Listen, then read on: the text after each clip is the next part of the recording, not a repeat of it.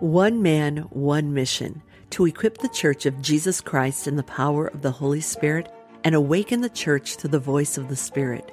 David Cuppett brings to you the School of the Holy Spirit from one of his many missions from around the world, where he aligns with apostolic leaders to eradicate spiritual blindness and reveal the true authority of believers in Christ to prophesy, heal the sick, raise the dead, and cleanse the lepers. Open your heart and get ready to receive all that the Holy Spirit has for you in this week's session of the School of the Holy Spirit. School is in session. Good day, good morning, good evening. Thank you for joining us for uh, this week's episode of School of the Holy Spirit. This message is, I believe, it's part 16 of our Wisdom Filled Warrior series, where we've been talking about the supernatural call of God's sons and daughters in this day and age to do the supernatural. And so we've been talking about the equipping and the empowerment of the Holy Spirit, the anointing that the Lord gives us all to do the supernatural, to not be mere men, not to literally fit in with the culture and society, but literally to stand out as a burning one. Amen. And so I hope you've been kicking the snot out of the devil. Um, we've been talking a lot about literally picking a fight, realizing that uh, a lot of what you think is normal everyday life and you know normal heaviness or depression or whatever you you struggle with um that that's not really just you right? That's that's the demonic. And that's like the wake up call like all right how do i get my weapons? How do i kick the snot out of this thing? And how do i begin to live in the dominant force that jesus called me to? And then step into what you're really called to do in life amen and so an important element in this process of awakening is not just your gifting, but truly becoming who Christ has destined you to be, right? We've, we've talked a lot about the books that are written about you in heaven. We've talked about the reality that there's this identity and this destiny um, that the Lord has for you that He spoke about before the foundations of the earth. But then there's this thing that you're born into that this world um, and the forming of you in this world, in this, you know, this prison, this limitation, this lie, right? This matrix. And um, there's an important element um, in the growth process that I want to focus on today. You know, I focused a lot about really the the anointing and the awakening, the baptism of the Holy Spirit, and people literally beginning to step in and use their gifts okay? But you can use your gifts and never enter into your real identity. Um, and so we want to we want to make sure you're solidified in the fact that you can use a gift at any time. Like right now um, if if you receive the gift of prophecy if you receive words of knowledge if you receive healing you can actually right you know, immediately people get baptized in the Holy Ghost and they can immediately go use their gift if you have the courage and the fathers and mothers, spiritual fathers and mothers who can coach and lead you and literally encourage you to do to do it. Um, but there's a there's another thing that's very important in the awakening of your true identity and you stepping in to your true identity. And uh, i want to focus on that today because um, your growth process, undoubtedly, if you embrace these spiritual concepts and these relational dynamics that I'm sharing with you, particularly the concept of praying in tongues and um, realizing that the the the whole kingdom is connected in the anointing in the embrace of the spirit life the the the holy ghost equipping of you if you embrace that um, you are destined to uh, literally grow in the anointing and grow and and um, have what you really are unveiled be, before your eyes. Right, the Lord will not keep it from you. Right, he he actually he awakens a person's heart, and then there there's different levels of testing uh, in the awakening process. Okay, and so um, I want to talk today about Jesus uh, and his call to carry the anointing uh, to the world involved a desert season, right? And if Jesus had a desert season, um, that means, guess what? You will have a desert season. It's not if, you will. But the desert season is not about something you did wrong. It's actually about something you did very, very right, which is you started to believe, you started to embrace prophecies, dreams, and visions where the Lord began to reveal your true destiny. Okay? And as an example, I'm going to walk through Jesus going into the desert, right? Jesus was actually um, not really concerned about the devil. He was actually led into the desert to pick a fight with the devil because the Holy Ghost decided it was time to go pick a fight with the devil. Okay? And so if you follow, if you are, um, if you've been baptized in the Holy Ghost and you are hearing the Holy Spirit, um, the Holy Ghost will teach you how to fight by taking you to the desert. All right. And that may be like a shocking thing to hear. Like, you know, a lot, especially those of you who grow, who uh, are in a denomination, um, you know, like, like, um, the word of faith denomination, the word of faith movement doesn't have an answer for struggles, right? Um, you know, a lot of a lot of a lot of their answers whenever a person is struggling with sickness or or disease or struggling with um, you know, just a troubling time, they say, well, you don't have faith. You need to read your scriptures more or you need to work harder more. When in reality, they don't actually have an explanation for a desert season to realize that you hold on to something no matter what right? It's not, you're not proven by how you appear, you're proven by what you hold. Okay? Let me say that again. You're not proven by, you know, con- conquering the world and having the highest place in the church or the highest place in the organization and looking the best um, in terms of how your life is going. That's not how the Lord works. The, the Lord tests hearts in desert places to see if you will hold what he has spoken when there appears to be no need or no reason for you to hold it. Okay? And and and so the the it, it's a diabolic parable, so to speak. Okay? It's twofold. And what I mean by that is if you think you're in a bad place because the devil is assigned to attack you, you're right. If you think you're in a bad place because the Lord might be promoting you, he led you into the desert, you could be right. The reality is, the Lord actually whistles up the demonic. He actually picks a fight with the demonic when it's time that your heart has grown in the anointing, that you are ready to endure and hold on and believe and not give up the anointing for anything, right? Because how does the kingdom reproduce? The kingdom reproduces in the parable of the sower that the seed is planting it in the heart, the vision, the dream of the Lord, the thing that you have decided to believe and hold on to, that no matter what, this is what you are. Satan comes, right? He tries to make the heart unfruitful. He tries to scorch it with sun. He tries to put weeds and, and choke it out. And he does all these things so that the seed will not take root and reproduce. Why? Because Satan fears somebody who holds on to the anointing, the very thing that comes after and hunts the anti anointing, the antichrist, right? We talked about that. That uh, the anointing is what reproduces in the kingdom, that, and, and the anointing is literally the voice, the presence of the Lord speaking to you, right?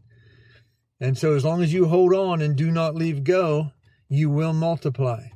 But your time of testing will prove whether or not you hold. Okay, it, it's not like a guy just calls you up and prophesies. Um, and let, let, me explain the difference for that. Um, when I'm working with new people and I'm praying for people to be baptized in the Holy Ghost, and you know, n- notoriously, you know, if, if I'm if I'm working with 30 or 40 people, they're all being baptized in the Holy Ghost, and uh, people are starting literally within minutes getting visions and starting to prophesy. That's my gift. I I impart that. I um I'm a, I'm an equiper. That's what I it's what I do. And so Um, I see this. I see this happen all the time. People get awakened, and suddenly they're flowing in the gift of prophecy, or they're they get words of knowledge or gifts of healing, and these these gifts of the Spirit are working. Okay, those are gifts. Your identity will be proven over time when the Lord begins to speak to you about your identity and not just using a gift. Okay. I don't know if that makes sense to you, but you can use a gift and the nine gifts of the Spirit in First Corinthians 12 anytime. Whether you're in a desert or not in a desert, you can use the gifts of the Spirit. But your identity being revealed and you carrying the, the anointing that is unique to you and your calling of what you really are in Christ and your deliverance, your healing, and all your personal awakening in the Lord, that's something that Satan fears in your identity. And he comes to steal it to try to keep you from becoming who you really are so that you don't progress in the anointing. Okay? And so I want to jump into I want to jump into the supernatural um, war because uh, you're gonna you're gonna see this uh, this war where Jesus was led by the Holy Ghost in Luke chapter four um, into the desert. It's very similar to the deception that we talked about in Acts 16, where the slave girl, the demon working in the slave girl, the spirit of Python, used truth to try to deceive Paul into simply saying, Yeah, you're right, and not being able to discern the python spirit, the demon behind trying to imprison and control Paul, right? And so that same thing is working when Jesus is led into the desert um, by the Holy Spirit when it's time to pick a fight with the devil, right? And so in Luke, I'll just start reading here in Luke chapter 4, verse 1. Then Jesus, being filled with the Holy Ghost, returning from the river Jordan, led by the Holy Spirit into the wilderness, into the desert, being tempted for 40 days by the devil. And in those days he ate nothing, and afterward, when he had eaten, he was hungry. And the devil said to him, If you are the Son of God, command this stone to become bread. So immediately he's attacking his identity, right? He's attacking, he's attacking, Satan is whispering and attacking the fact that Jesus was just uh, covered with the, with the oil of the Holy Spirit. The dove lands on him, and the voice comes out of heaven. The very the one thing that is spoken by the Father that says, "This is my Son." Right? He's the Father was identifying Jesus Christ as the Son of God, and immediately, um, Satan comes to try to pervert Jesus into proving himself. Okay? And he says, if you're really the Son of God, you're, you're like this miracle worker, go ahead and turn these stones into bread. And Jesus says a very interesting thing back to him. He says, uh, Jesus answers and says, It is written, man shall not live by bread alone, but by every word of God. The word word there, guys, guess what? Is the word rhema. He's saying, I don't live. He's, he's actually saying this. He's saying biblically, in scripture, you can identify that those called by the Lord live by the voice of God. The rhema of the Lord is where faith comes from. I don't need to prove myself to you, Satan. I don't need to turn these stones into bread. I am the Son of God because my Father in heaven spoke the words to me, revealing to me what I am. I am the Son of God. Okay? And so the point of this, guys, is a lot of people teach this section of scripture um, very superficially and with a denominational uh, tilt. And they always think that their warfare, and Word of Faith is famous for doing this. Um, they use scripture for warfare. And I'm here to tell you if you take anything away that I'm teaching you, is that scripture is not your source of, it's not your sword. Scripture is scripture. It's previously documented, breathed words of the Lord. It teaches you, it reveals things to you. The Holy Spirit speaks to you through things. But until it becomes Rhema, until something becomes living in you that the Lord has spoken directly to you, Okay? Jesus was living from the what the voice spoke to him. He said, "I am the Son of God because my Father in heaven directly spoke to me whenever I was baptized in the Holy Ghost." Okay? When I started this book, I reference in the pref in the in the uh, uh, introduction, I referenced the fact that on the night that I was baptized in the Holy Ghost, the prophecy spoken over me was that I was a Gideon hiding behind walls, shaking in fear, and the Lord was equipping me in the power of the Holy Ghost, and I would one day awaken the army of the Lord. Okay? That was spoken to me in 2005 on the night that I was baptized in the Holy Ghost, prayed in tongues, heard the voice of the Lord as he spoke to me all night long and revealed to me that there was a call on my life, okay? And so I have been tested in that and I'll share I'll share some of that here later on in our discussion. But the point being is Satan isn't afraid of your scripture knowledge. Scripture knowledge will not lead you into a desert. Are you with me? Scripture knowledge will not lead you into a desert. But once you hear the voice of the Lord and you have an identity w- with a calling on your life where He literally has spoken something to you and He's testing your heart to see if your heart will hold on and become, regardless of whether there's anything around you that would reaffirm what you are. There's nothing around, right? There is nothing around Jesus in the desert other than the fact that Jesus heard the Father speak. And Satan was so fearful of Jesus's heart holding on to what the Father said that you are my son, that Satan said he was testing him, right? He was seeing if he really believed simply that he was the Son of God or if he agreed to try to prove that he was the Son of God. And Jesus discerned that he didn't have to prove anything. He heard the voice, right? So the key point of this is it's not the fact that it's written.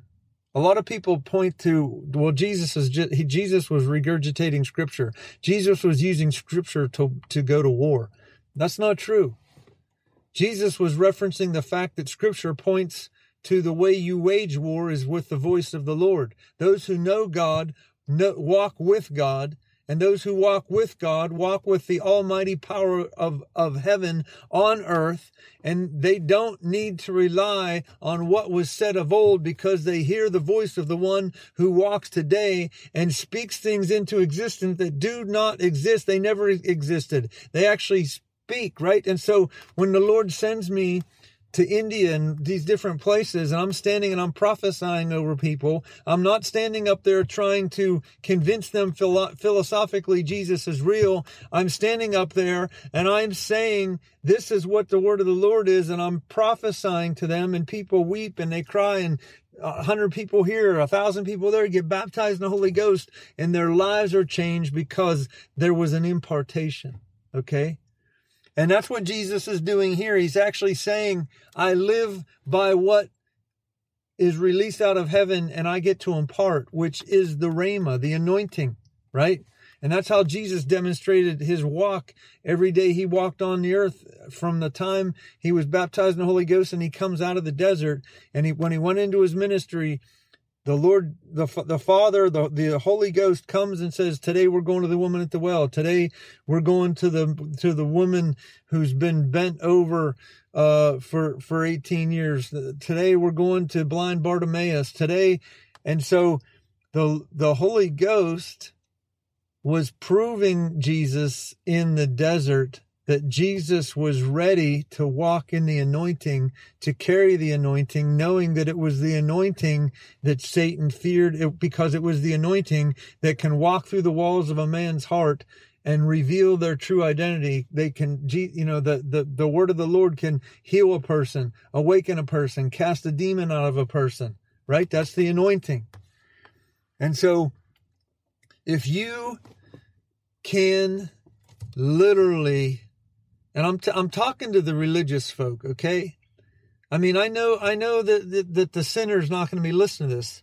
The people who have been in church at some point, sometime in their life, in various denominations, the hardest thing for me to do with you is to get you to lay down whatever degree of Bible worship you follow and truly worship the living God and grab hold of the anointing. Hold the anointing and become what he says you are, expecting to hear in dreams and visions and prophecy, and he makes you supernatural. You cannot make yourself supernatural by referencing and regurgitating written scripture.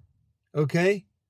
Only the voice of God, the anointing coming upon you from heaven is what makes you supernatural. And Jesus is pointing to Satan in this in this response saying, I live by the voice. And if he told me to turn the stones into bread, I would. But I don't answer to you, Satan. I speak according to the vision of the Lord. Amen. And that's what made Jesus supernatural. That's what lines up with the parable of the sower, the one thing that re- can reproduce in the kingdom. Okay? Amen. Amen. I mean, if, if you can wrap your mind around this, I mean, 90% of the church doesn't get this. And because they don't get this, they hold the Holy Ghost in a, what I'll call a disproportionate connection piece or option in the church. And they maintain their denominational, historical, powerless forms of Christianity referencing scripture as the centerpiece when they should be embracing the Holy Ghost as the centerpiece, the one who has the power to raise the dead, heal the sick, cast out devils, and equip people to do supernatural things that have never happened before. That is the centerpiece of the church. That is the centerpiece of the believer. That is the one thing that can make one man an army with God. Are you with me, guys? Amen. And then I'm not going to get into this too much deeper, but in the rest of uh, this description of Jesus in the desert, Jesus responds two times, um, also referencing it is written. And I'm, I want to stress the point that he's not saying he wins because it's written and he can reference what's written. He's referencing what's written to discern the lying voice of evil who again is trying to tempt him who's trying to give him power, who's trying to give him, uh, get him to worship uh, Satan, right? And G- Jesus is saying again, I don't need to be, I don't, I, I discern that you're a liar, Satan. I discern that you're a liar. I know enough to know that you are a liar and you are not the voice of the Holy Ghost. And therefore I don't bow to you. I don't uh, rely on you in any way. I don't have to prove myself to you. I've heard my Father's voice, and I live by the Rhema, the living voice of my Father in heaven. And that's what makes me supernatural. Amen. And so back to the parable of the sower. If you can understand, Jesus said, if you understand this parable, you understand the kingdom. Go read it, guys. Go read it again. It should be so embedded in you that you literally are like, oh my gosh, I, I've, I understand that scripture can teach me. It can help me. But it is not my teacher. The Holy Ghost is my teacher, right? The Holy Ghost is my teacher. He's the revelator. He's the healer. He's the one who speaks, the one who gives dreams, the one who casts demons and reveals demonic strongholds and curses that need broken in my life. Amen. It's the one thing that, re- can, that can reproduce it, and Satan fears it. Satan fears a person holding on to the anointing, the voice of God. Amen. And so it says that Jesus came out of the desert after he was proven, after he held on to the seed that reproduced the kingdom, right? After he held on to the anointing. It says he come out, verse 14, he comes out in the power of the Holy Ghost. And immediately he taught, right? Immediately he went into the synagogue and said, the Spirit of God, the anointing is upon me to heal the brokenhearted, bring sight to the blind, set the captive free, right? And he was declaring that he came to destroy Satan's work. He came to overthrow the, the lie and the false representation in the synagogue. He came to confront the Pharisees and call them dead men's tombs, whitewashed, literally sepulchres, uh, vipers. They are their father, the devil. They are a complete fake, a misrepresentation that forces people to achieve scriptural compliance instead of knowing the Holy Spirit, right? And Jesus said, You're fake. Just like Satan, you're fake. Even though Satan knew scripture and tried to trick me in it, you're fake just like him. Fake. I don't care how much Bible knowledge you are, you know. When I when I when I get into these debates with people, I don't care how much Bible knowledge you know. I will always know more than you because I know the Holy Ghost.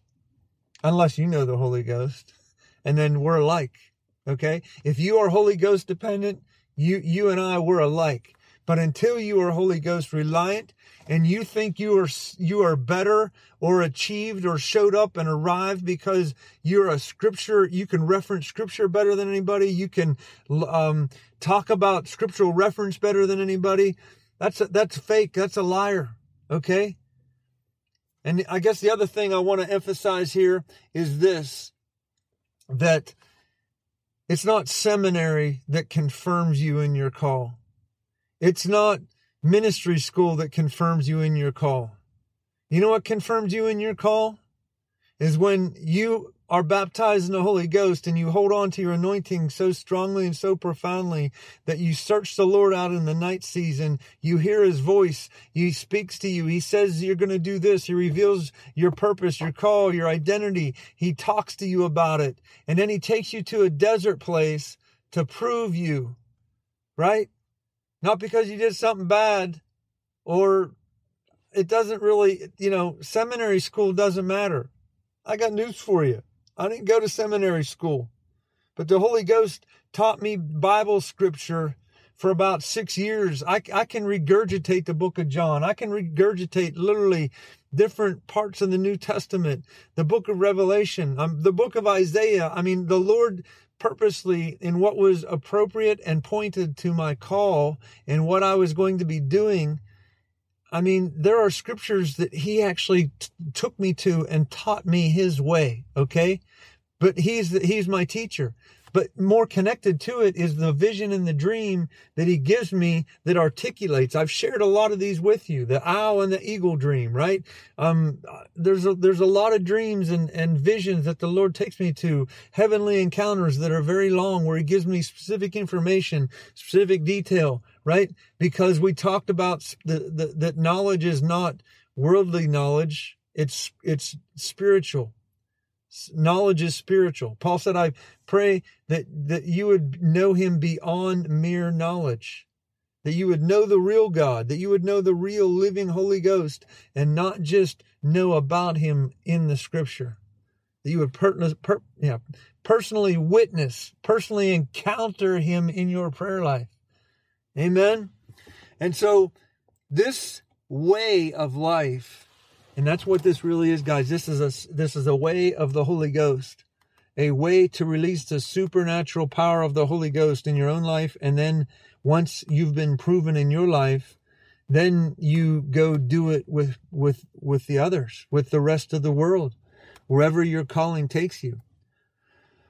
Amen. All right, amen. So, um, I want to talk uh, in our last section of today's discussion about waging war with prophecy. Okay. Paul actually instructs, um, Paul actually instructs Timothy.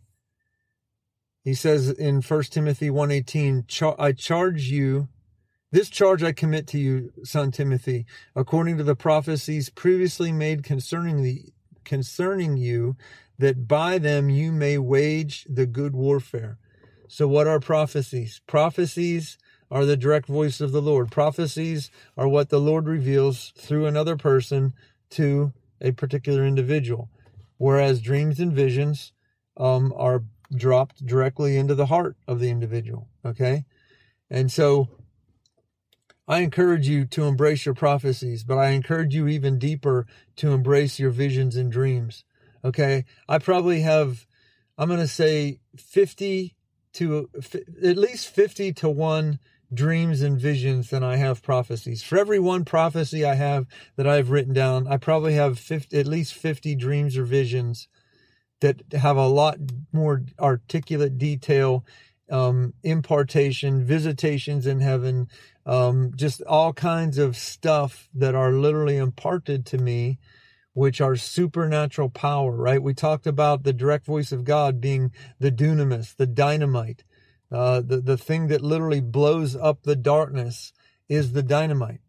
And so it, I want to, I want to spend a few minutes walking through the concept of waging war with your prophecies, with your dreams and visions and prophecies. You must wage war. Okay.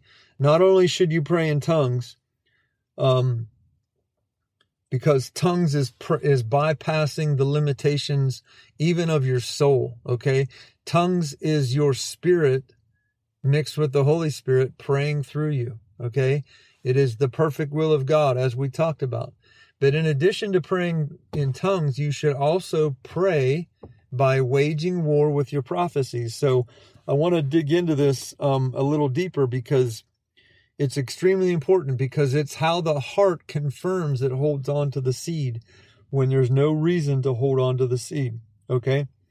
And so the one thing I want to um, explore deeper is Ephesians 6, verse 10 and 11. Um, and of course, just to just to review Ephesians 6, we, we went into this pretty deep, but there's there's a deeper thing we're going to go in today. The one last section I want to show you about Ephesians 6 and the concept of war and warring for your destiny. Okay. We talked in Ephesians 6 about you know, Paul says, finally, my brethren, be strong in the Lord and the power of his might. He talks about putting on the whole armor of God. Um, we do not wrestle against flesh and blood, against principalities, powers, ruler of darkness. So our war is against the demonic. Um, but he points back to everything that I just spent the last 20 minutes talking to you about. He points back in Ephesians 6, verse 18. He says, um, he talks about putting on the armor, which is the Rhema, right? The vision of the Lord, the dream, the prophecy. And he says, he, he, he says, um, take with you the sword of the Spirit, which is the word of God, the Rhema, right? And what that actually means, what I taught you before is the Rhema, what he speaks to you, it is your helmet, it is your shield, it is your, uh, your sword, it is your breastplate, it is your feet shod with the gospel, it is your belt of truth. What the Lord speaks to you is all your armor. It actually covers you and protects you. It is both offensive and defensive, right? And we've talked about the defensive side of of holding um, in the war, but I want to talk about the offensive weapon, the sword, right? The rhema is is all of your armor, but in in particular one most powerful use of the sword. Um, it's extremely important that you understand how to wield your sword, your Rhema words, offensively. Because, like I said, the seed, the seed is what reproduces, and Satan fears it. Why does he fear it? He fears it because when you begin to speak it, you become it. Okay? And this is what I mean by this. Um, let's just get into some of the Greek uh, the Greek uh, words described in Ephesians 6:10. It says, "Finally, my brethren, be strong." The word "strong" there is the word dunamis. You know that's the dynamite. That's the power that is contained inside the seed. Be strong in the Lord and the power of His might. Okay, the word power in this instance is the word ischus, which we're going to get into deep here today because you need to understand the word ischus his might the, the word might there's the word kratos. We've talked about kratos a lot. That's like that's like under the authority of christ because he spoke it to you he's given his authority his exousia to you. And when you speak his words outwardly the dynamite uh, and the authority combined that's the kratos of god. You are literally speaking as god him himself okay And you may say, well, that's, that's ludicrous. That's sacrilegious to say that you're speaking as God himself. If he gives you his vision, you are speaking as God himself. And so the understanding of Kratos, just like when the Lord spoke to, um, when, when the Lord spoke to Moses and had Moses go stand in front of the most powerful uh, demonic entity on the earth, Pharaoh, right? Um, he, the Lord told Moses, whenever you go, as you stand in front of Pharaoh, you are standing in front of him as God, as me, right? That's, that's Exodus 7 1. You are standing in front of him as me, as God. I am, right? The I am is there, right? So Moses was under authority to carry the dynamite, releasing the judgment of God upon a nation. Okay? As a as a man called as a woman of God as a man of God called prophetically to do a mission when the Lord sends you to a place you are under his exousia authority right? To release his dynamite when you speak his kratos power the same power that when we go back to Genesis and it says that the light was spoken in the darkness the darkness had no ability to respond. It could not stop the light. The light overpowered it right and that's what prophecy is. And so the word that we introduced today is the word ischus that's woven in the understanding of Ephesians 6:10. And the Lord is saying that if you embrace the ischus, all of this power, all this dunamis, this kratos, this ex, ex, uh, exousia authority will be released into the situation. So what does the word ischus mean? Okay. The word ischus literally means to prophesy the power and authority given to you out of your own mouth, out of your own, off of your own tongue, right? Life and death. The book of Proverbs says life and death is in your tongue. Okay. And so what is connected to your tongue? Jesus actually said this, for out of the mouth the heart speaks, right? So why is that scripture important? For out of the mouth the heart speaks because Jesus wants to know what's in your heart. Satan wants to know what's in your heart. You are taken to the desert to know what is in your heart. Are you getting the picture, guys? When it's time, when you have held on to the vision, the dream, and the prophecy, and you have actually prophesied it out of your mouth, you have actually prophesied the fact that you are called to do this, that you will do that, that you are not this, and and that and that demonic uh, false identity is no longer because the Lord said, "I am this, and I'm going to go do that," and that comes off of your tongue. I'm talking days, weeks, months, and years. There are prophecies um, that when I was baptized in the Holy Ghost, that Gideon prophecy that the that the Lord spoke to me on the first night I was baptized in the Holy Ghost I prophesied that for years. I am a Gideon. I am called to raise the army of the Lord. I will awaken people to do spiritual battle. I will awaken people to cast out devils, heal the sick. And, and I would go on for, for a long period of time confessing with my own mouth, prophesying what the Lord spoke about me because it was buried deep in my heart and there was nothing that Satan could do to keep or steal that seed from me. It was given to me by God and it was my birthright to actually release it off of my tongue, to release it into the earth realm and declare what the Lord says I am. And as I did, as I continued to, it created, it released power, it released ability. And Satan, when it was time for the battle, which I'll get to here in a minute, um, Satan did everything in his power to come steal the seed. So, my question to you is Do you practice ischus power? There's a big lie in the church. And this is why people don't pray and people don't value the seed, the, the, the dream, vision, and prophecy, the direct voice of God. Okay? There's a fallacy that says, well, and this this happens in a lot of charismatic churches. Well, let's just put that on the show. If you get a prophecy or you get a dream and people don't understand it, um, let's just put that on a shelf and we'll just let it sit there and That way we don't have to discern whether it's real or not. We don't have to discern and ask the Lord questions. We don't have to pr- pursue the Lord in prayer. We don't have to knock on heaven's door. We don't have to actually invest our time in it. We don't actually have to put our heart into it. Are you getting a picture, guys? But for those who actually believe that God actually spoke. And if you fully don't understand it, which is oftentimes the case, okay, when the Lord speaks, He often is starting a conversation that forces you, because He hasn't shared everything, He forces you to ask more questions so that you invest your heart. And whenever He answers you, then your heart grows bigger and you ask more questions and He answers and your heart grows bigger and you hold on. Your heart becomes muscular to hold on to what He has said to you because you know you have converted conversed with him about it. Okay? And your heart grows to such a manner as you begin to believe it. Right? What did Je- when when Jesus rose from the grave? What's the one thing he confronted in in the in in the disciples? Their lack of faith. They didn't believe because they had no rhema. Their hearts were not filled with rhema life, with life giving supernatural authority and power that comes from the voice of God. Okay? And if you're shaking in fear because you don't have a path, because you haven't heard him, it's because there's a reason. You don't have faith. Okay?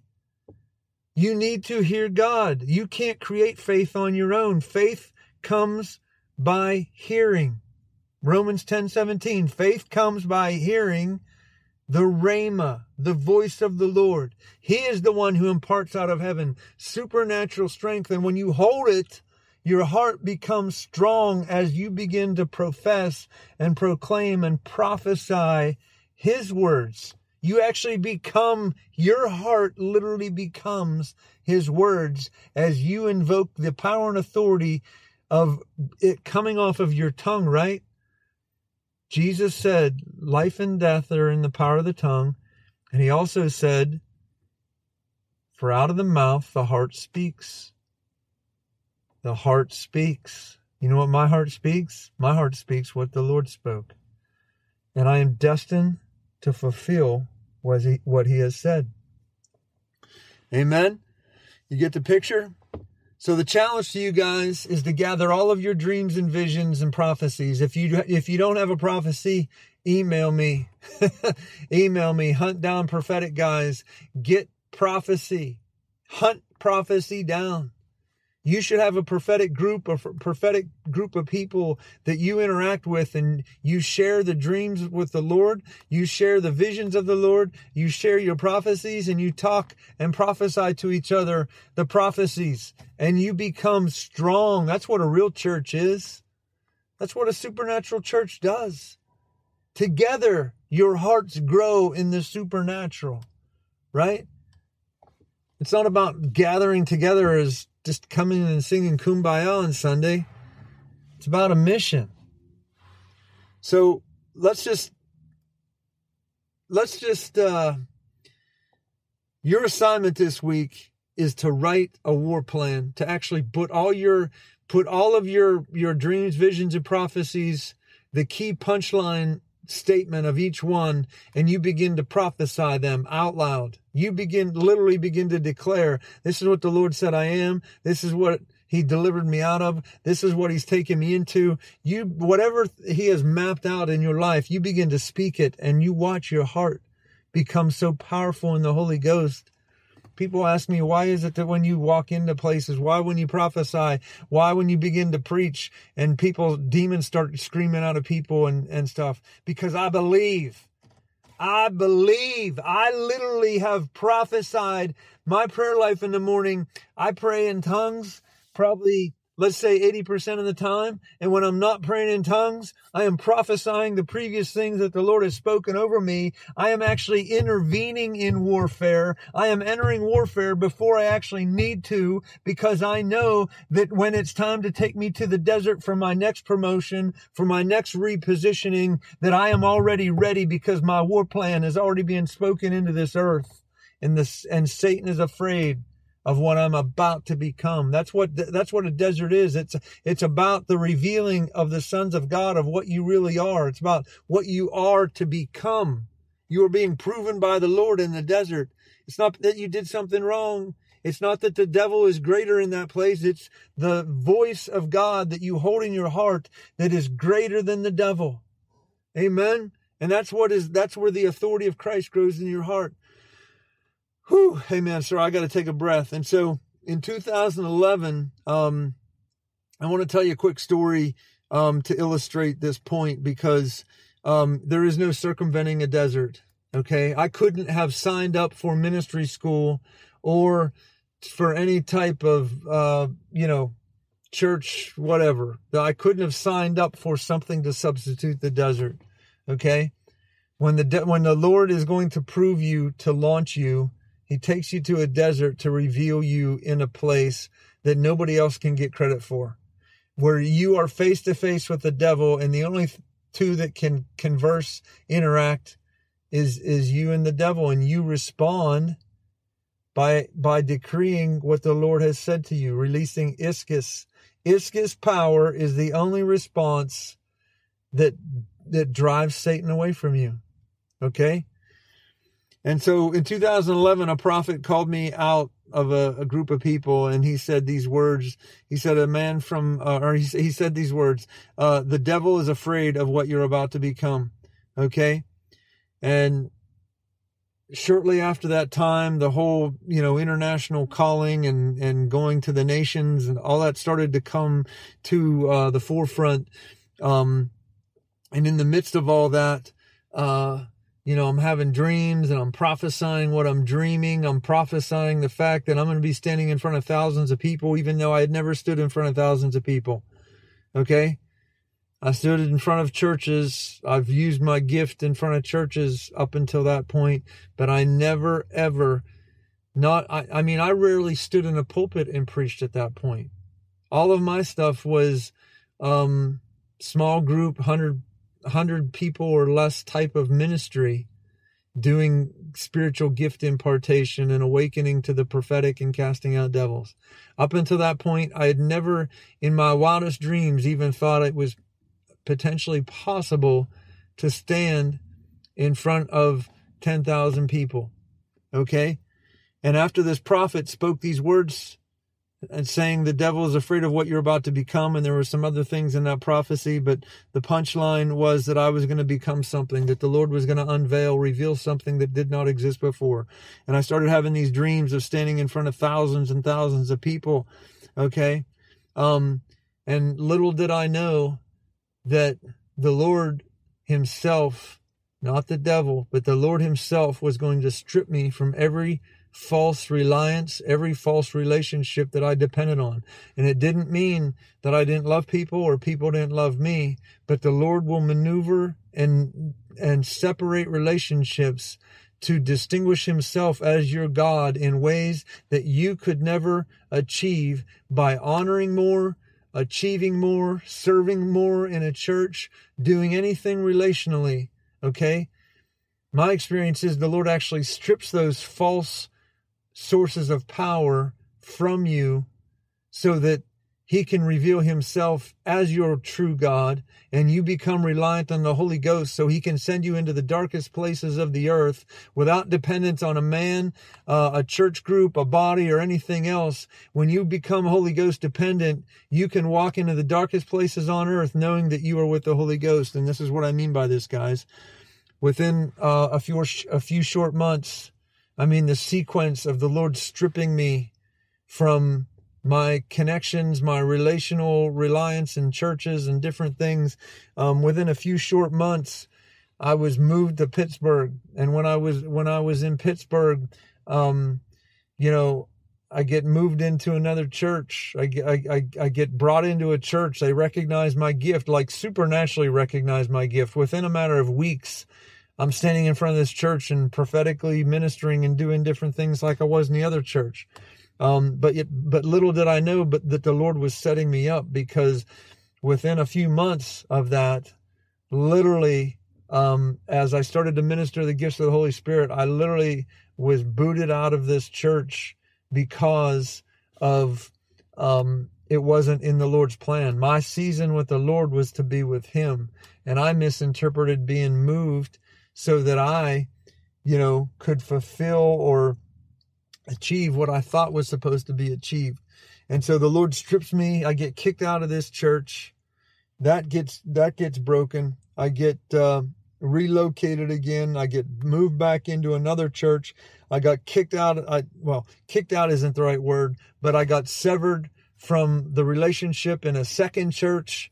Um, and during this whole time, over about 18 months, uh, this presence of evil would come upon me so heavy uh, that I thought I was losing my mind. Okay, I, I, I felt tormented. I felt extreme anxiety, um, and it was just a period of time that all you can explain it as it's a desert, right? And I definitely do not want to give Satan credit. I believe it was the call of God. Okay. Anytime that you receive the true prophecy of the Lord, the true vision and dream, He is going to strip you of everything that identifies you in the old situation. Not that that was a bad thing, but He has got to strip it off of you. And in the process, He proves your heart to believe the new thing as you fight your battle against the evil foreboding, the heaviness, the, the junk and the whispering, right? I mean, I, I heard whispering in that season of demons and seeing demons. I, my, my, my visionary gift. I mean, I saw demons in a lot of places and doing a lot of things. And, um, there were, there were just, a, it was just a lot, an, an excessive amount of warfare. Okay. And as I continued to fight, as I continued to believe, um, when there really was no other reason to believe after all the key relationships that had been stripped from me and everything else and wondering why and asking God why questions, I still prophesied what he said to me. It is all I had left and I would not leave it go. Are you catching, are you catching this guys? No matter what happened to me, no matter how heavy the darkness got, my heart would not leave go of the dream that the Lord revealed to me that I would be standing in front of thousands of people. Okay? And on top of that, I hear the Lord saying these strange things to me when I have no reason to do certain things. One of them was, I want you to pack a suitcase because I'm sending you. and, you know, Jesus has a sense of humor sometimes. Um, he has an excessive way of humiliate bringing out humility in you to wait on the Lord in ways that you know there's there's no warfare manual that can substitute the Lord's voice. But he he told me to pack a suitcase, and I had this suitcase packed. It was it was somewhere between six and twelve months. I can't remember exactly, but I have this suitcase. Every time I walked into my closet, I have this suitcase with clothes packed in there. And my wife, you know, my wife is, you know, we're like, I'm telling you, I'm, I'm, he's sending me. I'm going, I'm going. Right. And, you know, lo and behold, you know, everything shifts in one night.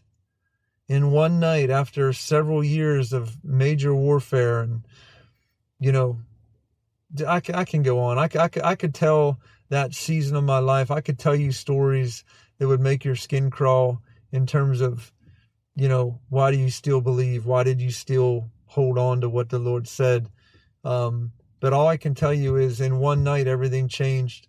The, one, the, the Lord started to give me dreams of, of India. Um, he started putting cloths on me, a, a, a, new cloth on me. He gave me a page, a single page book that said, Raise the dead, heal the sick, cast out devils, and baptize. Um, and he said, A man from India will call you. And I was to go. And I woke up and I knew something, I knew it was different. Everything shifted. And seven days later, a man from India called me. I didn't know anybody from India. Okay, so when this guy calls me, it's at the end of a desert. It's about, it's like Jesus coming out of the desert in the power of the Holy Spirit, having held on to the Rhema, knowing that the Lord is, is the, he's the living God, right? And, and that uh, the voice of God is your only source of power. And so, you know, when I um, never in my wildest dreams could I have fathomed or wrapped my mind around what the next five years were going to be after coming out of that season. because as of now, which is six six years after coming out of that season, um, the the revelation, the wisdom, the degree of insight of what the Lord reveals to me, what He talks to me about, how to teach the kingdom, how to, um, you know, go where He sends me to impart the Holy Spirit, and just seeing the the the gift of prophecy imparted and and deliverance and healing and the supernatural.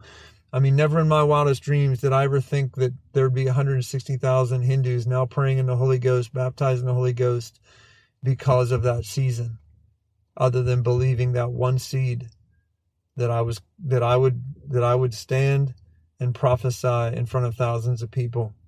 Never in my wildest dreams did I think that there would be over 6,000 pastors in India who now pray in tongues and prophesy and minister in the power of the Holy Spirit to their congregations. Right? I mean, just go through that multiplication. If each pastor has a thousand, I'm sorry, if each pastor has a hundred people, I mean, that's that's what six hundred thousand people. That's that's supernatural, right? But that's the that's the power of believing. But it's also the revelation of the difference between you holding on to an anointing and what the Lord is saying versus dead mundane church. Okay? Dead mundane church cannot reproduce. It actually just forces the same type of doctrinal control on the next generation. And so I just encourage you guys. Um, you know, Peter said it this way Be sober, be vigilant, because your adversary, the devil, walks about like a roaring lion, seeking whom he may devour. Resist him steadfast in faith, knowing that the same sufferings are experienced by your brotherhood around the world. And so you resist him steadfast in the faith, right? Anytime Satan comes, it's to steal your seed. It's to steal the prophecies, dreams, and visions that have the ability to reproduce. And so you have to realize it's not if he's going to come, it's when. And actually, Jesus oftentimes is trying to break you out of a curse. He's trying to break you out of a generational limitation. And so you're struggling with it all the time, thinking that that you just had a you, that why woe is me why is the devil after me? When in reality the demons are actually in you and need driven out of you because there's a curse that needs broken right? And so realizing that you should enter enter the war with an expectation that you should be casting devils out, you should be having curses broken, you should be receiving words of faith from the Lord that counter and break the grip of the darkness, right? Because without the prophecy, without the dream of the Lord, there's nothing that literally separates the demonic from your heart. Okay? If if if prophecy doesn't come and uproot, destroy and tear down the darkness, where is the kingdom going to rest in your heart? If there's a demonic stronghold that literally keeps you bound in oppression, bound in certain sicknesses, bound in generational types of diseases. Amen. Amen. So we've gone through a lot today. Um, but you've got to take captive your thoughts. You've got to take captive re- repetitive, destructive thoughts and cap uh, forms of captivity that Satan bring brings against you. Right? We talked we talked about Second Corinthians chapter 10 verse 3 to 6 for though we walk in the flesh we do not war according to the flesh, right? We do not war according to um you know, scripture memorization. We don't war according to trying to be good. We war realizing that the weapons of our warfare are not carnal, but they are mighty, dunamis, in dreams, visions, and prophecy for the pulling down of strongholds, casting down arguments, and every high thing that exalts itself against the knowledge of God. What is the knowledge of God? The knowledge of God comes from knowing God. And when you know God, He speaks to you in dreams, visions, and prophecy. That's what Paul was trying to articulate here that you prophesy with ischus power and you reiterate to your soul you reiterate to yourself as you're speaking outwardly to the to the world what you are And that actually is the weapon, the ultimate weapon of warfare against the lying voice that comes against you. Amen. Lord, I just, I pray right now in the name of Jesus, Lord, for every person listening. Lord, I pray in Jesus' name for the supernatural power of wisdom, revelation, and deliverance to come upon, Lord, the people. Lord, let the grace of peace, let the grace, Lord, of just just the just the uh, embrace of the kingdom lord let the let the simplicity of the gospel be made new into the hearts of every person hearing right now in Jesus name let the simplicity of what you are trying to articulate lord to your new testament church that was simplified in re, simplified in receiving the holy ghost trusting the Holy Ghost, hearing the Holy Ghost, and following the Holy Ghost into the world. Lord, in every way, that false doctrine has infiltrated the church and rendered it powerless, shifting the church to become Bible worshippers instead of worshippers of Almighty God, embracing the anointing and the power of the Holy Ghost. Lord, I pray for deliverance, deliver, deliverance from, from religious limitation and deception of the evil one. Lord, the subtleness that, uh, that, that uh, doctrine uses to make the church scripture dependent and not Holy Ghost dependent. Lord, I pray, I release a shift right now in the name of Jesus that the revelation of the war between the Antichrist and the anointing is, is not the Antichrist in the Bible, but the Antichrist and the anointing of the Holy Spirit. And I pray, Lord, there would be a simple revelation of the embrace of the anointing of Almighty God, the anointing of the Holy Ghost, and that every dream, vision, and prophecy would by would be how they um, rise up to wage warfare, as Paul told Timothy, by your prophecies wage war. I I pray to and prophesy to every person. I impart a, a, heart of faith to hold on to your prophecies, dreams, and visions, and to wage war by them, knowing that Satan fears one person who becomes what the Lord says they are. I just I just release faith to you that no matter um, how troubled or how broken or whatever the junk is that, that you came out of, that the grace of God is going to reveal the days of restoration for you, the days of of peace, righteousness, and joy in the Holy Ghost, and the days of domination, the days of warfare over your enemies. Lord, I pray for every person right now in Jesus' name that you would give them vision and insight as to the curses that still work in their bloodline and haunt them. I pray, Lord, in Jesus' name, Lord, for the demons to be revealed that have blinded the hearts and kept people from the fullness of the Holy Ghost because they fear the anointing. They fear the anointing. I break that lie. I break that grip right now in Jesus name. And I just I just release the fullness of revelation of the Holy Ghost and I prophesy over you the devil is afraid of what you're about to become, guys. The devil is afraid of what you're about to become because you were born to cast out devils, heal the sick, raise the dead, preach the true gospel, the Rhema word of the Lord, knowing that it is what reproduces. And you too will raise up an army. You too will raise up sons and daughters who will pray in tongues and prophesy and release the supernatural power of heaven on earth. In the name of Jesus. Amen, guys. Have a great week. Pray like your life depends on it. Pray like, like you know you have a call of God on your life. And remember, your assignment is Ischus power. Write down every dream, prophecy, um, and vision the Lord has given you, and you begin to map out your identity according to the word of the Lord.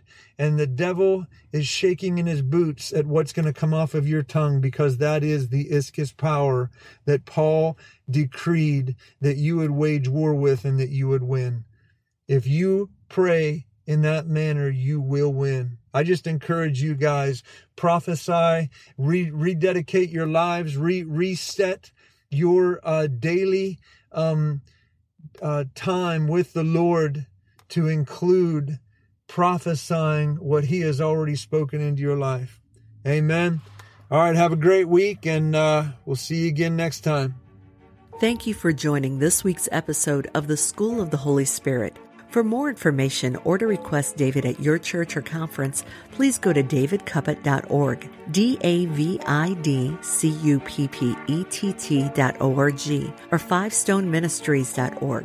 You can also find the School of the Holy Spirit podcast on iTunes, Spotify, and Charisma Magazine. For a deeper dive into the Holy Spirit, we encourage you to purchase David's new book entitled Wisdom Filled Warriors, available on Amazon. We pray that you will encounter the Holy Spirit in a transforming way and become all that Christ has prophesied over your life.